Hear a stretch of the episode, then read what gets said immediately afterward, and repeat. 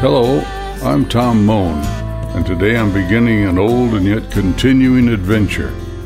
In 1968, my family and I returned to Tulsa, where I became the general manager of KORU FM and Oral Roberts, radio announcer. At that time, from 1968 until March of 71, I had a daily program entitled Good Morning, Brother Pilgrim. And now, after 50 years, I'm resurrecting it with a new title Good Morning, Fellow Pilgrim. And a pilgrim is a person who's on a journey, and in this case, a journey of the kingdom of God on earth as Jesus prayed. So I hope you'll join me as we look into the past, the present, and the future. This is the Good Morning Fellow Pilgrim podcast with Tom Moan for January 24th, 2020. Once again, good morning, fellow pilgrims. What a delight it is to be with you as we continue to talk about the difficulties that you and I face as Christians, as Paul defined in that seventh chapter of Romans. That as he was growing up and growing in maturity in Christ and being used of God in so many ways, he said, You know, I still have this coveting that comes up in me. And he said, That's not who I really am. And he, he takes the time, and we've taken the time to talk about it in the seventh and eighth chapter of Romans. And I've read so much, and it's so important for us to realize the call of God upon our lives that all have sinned and fall short of the glory of God. And he said in that 24th verse of 7, and I know this is a repeat, but we're going on because there's another thing I want to uh, dovetail with this 24th chapter of Romans 7 Wretched man that I am, who will set me from the, from the body of this death? In other words, you and I carry around an old nature in us that's full of sin. And Paul's saying, My gosh, how can I get out of this situation? And that's when he gives us those verses from 25 into 8. Thanks be to God through Jesus Christ our Lord. So then, on one hand, I myself with my mind am serving the law of God, but on the other, my flesh, the law of sin. There is therefore now no condemnation for those who are in Christ Jesus, because of the Spirit of life. Paul realized that many people will struggle all of their lives with sin and temptation, and that's what I want to talk a little bit about today as we continue in this area. I want to bring two portions of Scripture that are covering the same incident in Jesus' life, but there's one thing added that, that is different. In Matthew chapter 4, after Jesus is baptized, remember he goes into the wilderness where he's tempted by the devil. We've talked about this many times. And the temptation is spirit, soul, and body. The first one is, you know, he's hungry, he's fasted and hadn't had anything to drink, and he said, uh, why don't you turn those stones? In other words, a legitimate hunger in Jesus. He's hungry, he's thirsty. Well, if you're really, remember that word, if, he always uses the enemy, if. If you're really a follower of Jesus, if you're really a man of God, if you're really, re- he always uses that. He prefaces it. And he says, turn those stones into food. And Jesus says, no, man shall live not live on bread alone, but on every word that proceeds out of the mouth of God. I just think his answer is just so magnificent. And that's the way we want to respond when the enemy comes and accuses me. He says, Tom, do you remember you did this? Do you realize that hunger in your heart to in and do this? And the Holy Spirit, I hope, would come in and say, Oh, don't do that to me. I belong to Jesus Christ, and I want His word. The devil, devil takes him to the temple, remember, and uh, quotes the scripture, says, Jump off because the Bible says he'll, his angels will catch you so you won't hurt yourself. And Jesus says, But you're not to put the Lord to the test. And the devil goes and shows him all the kingdoms of the world. Now, you're familiar with this, so I'm not going to take the time because we've covered the temptations of Jesus. But he says, if you just fall down and worship me, I'll give all these kingdoms to you. And Jesus says, no, be gone. You must worship God. And it's interesting because it says the devil left him and angels came and began to minister to him. Well, that same temptation is recorded in the Gospel of Luke. And I want us to turn there because there's just a little incident that takes place that is so common to us as Christians. And it's after the temptation in the fourth chapter of Luke, where he uh, he is tempted. You remember by the enemy throwing a scripture at him, using the Bible. And brothers and sisters, I'll tell you, over the years, I've heard many Christians use the scripture exactly the way Satan did in tempt, trying to tempt Jesus to jump off the temple because the Bible says angels will catch him before he crashes to the ground. And Jesus says, You'll not put the Lord your God to the test. In other words, don't talk to me about a word from God, a scripture, because you cannot test God. Don't use the Bible that way. Unfortunately, brothers and sisters, I've seen and heard that thing. But it's the 13th verse that I want to just pick up on in just a minute in Luke. And when the devil had finished every temptation, he departed from him, in these last four words, until an opportune time. Until an opportune time. That really just rings and resonates within me because I've realized that in my own life, as God has dealt with things I've mentioned, you know, in my own confession, I had to deal with a lot of lust in my life, the way I grew up. I'm not blaming my parents. It's just that all have sinned and fallen short of the glory of God, and that's what I did. I, I just lusted. I, I couldn't look at a woman without lust, and God had to deal with that in me. And then from time to time, I would have in victory, and then it's, then the enemy would come back at a more opportune time. Maybe I'm feeling sad and lonely one day, or I'm mad at Barbara or something, and the enemy will come back and say, Did you see that woman over there? And the temptation is there. And the enemy is trying to say, I want to draw you back in it. Many people struggle with things their whole lives. But Jesus is saying that in those times when we are tempted, we don't have to yield to sin. Jesus was tempted at every point yet never sinned. And many people figure that the temptation of what was once a real problem in their life, that if they're tempted by it, they must have committed it. And that's not true. And that's why when I read this, until a more opportune time, think of this.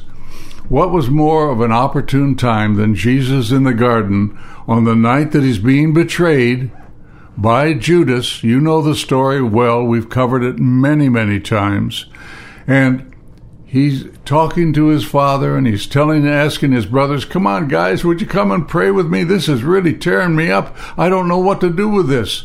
And as we read both the texts in Matthew and in Luke, we realize that what he's talking about is this cup that he's supposed to drink. And when he looks into the cup, and you know what he sees, he sees the sin of the world.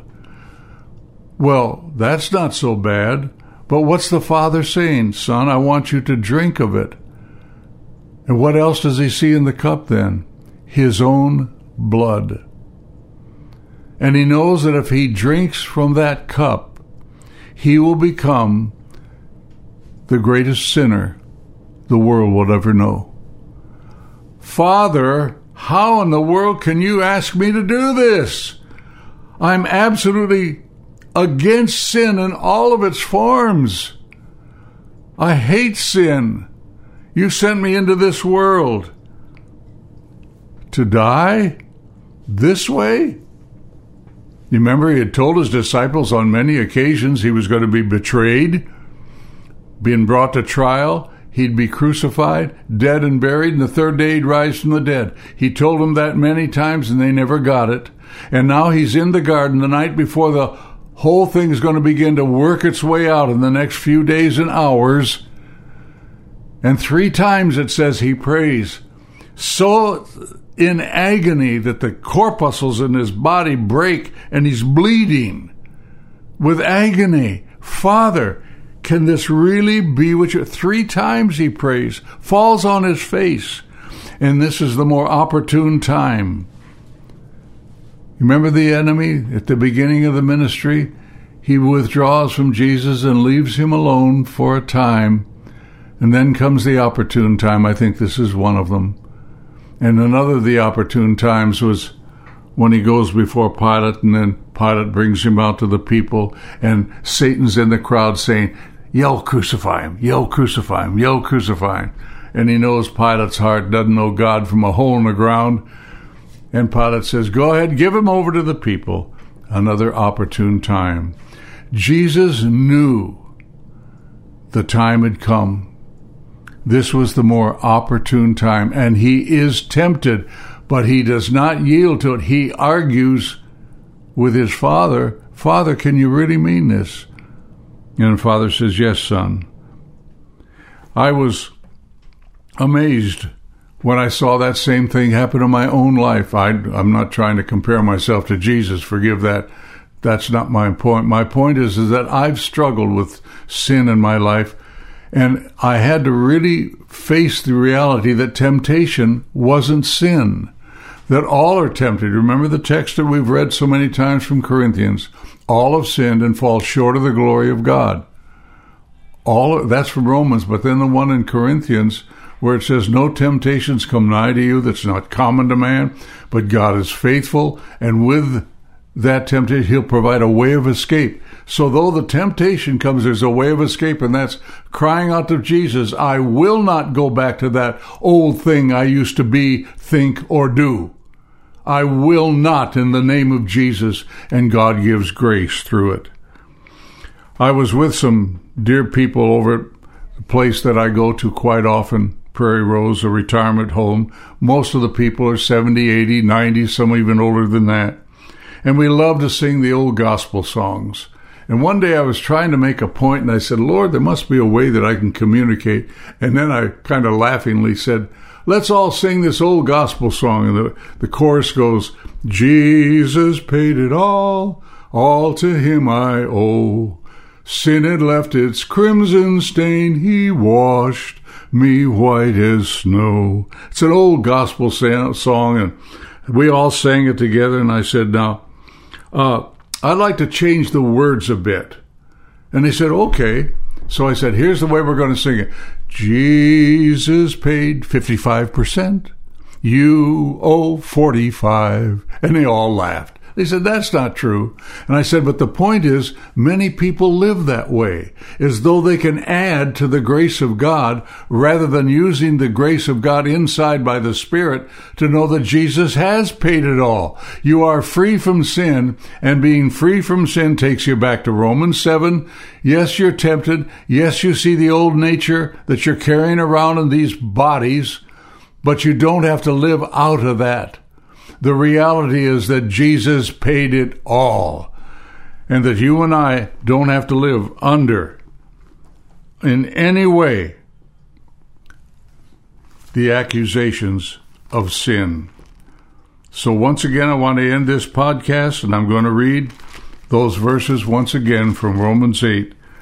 And I pray that you hear them in a, in a way that will help you be free.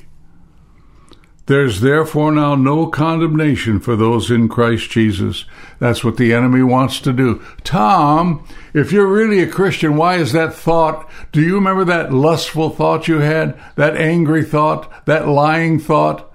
And I say, Yeah, I do remember it. Ha ha, you're a sinner. No. Temptation comes. But we are in Christ, and there is now no more condemnation for those who are in Christ Jesus. Jesus paid it all. My dear brothers and sisters, as we close this podcast, I just want to affirm to you that the resurrected Christ, when we receive Him by grace through faith in Christ, enables us to no longer be judgmental of ourselves or of others, but to receive grace in the way in which we live. Thank you, Jesus, for such marvelous grace that when we are tempted, we have the victory already because Jesus paid it all. He drank the cup dry. Calvary, the center of all of God and human history. Thank you for your shed blood, Jesus. Thank you that we don't have to be condemned anymore by the tempter who comes to steal, kill, and destroy the resurrection life. He can't do it. We won't let him, and neither will you. We will trust Jesus. He paid it all. Amen. This podcast is available for free download in iTunes and at moanministriesbookstore.com. Sarah Rahm's album, Days of Rain, is available on iTunes and most streaming platforms.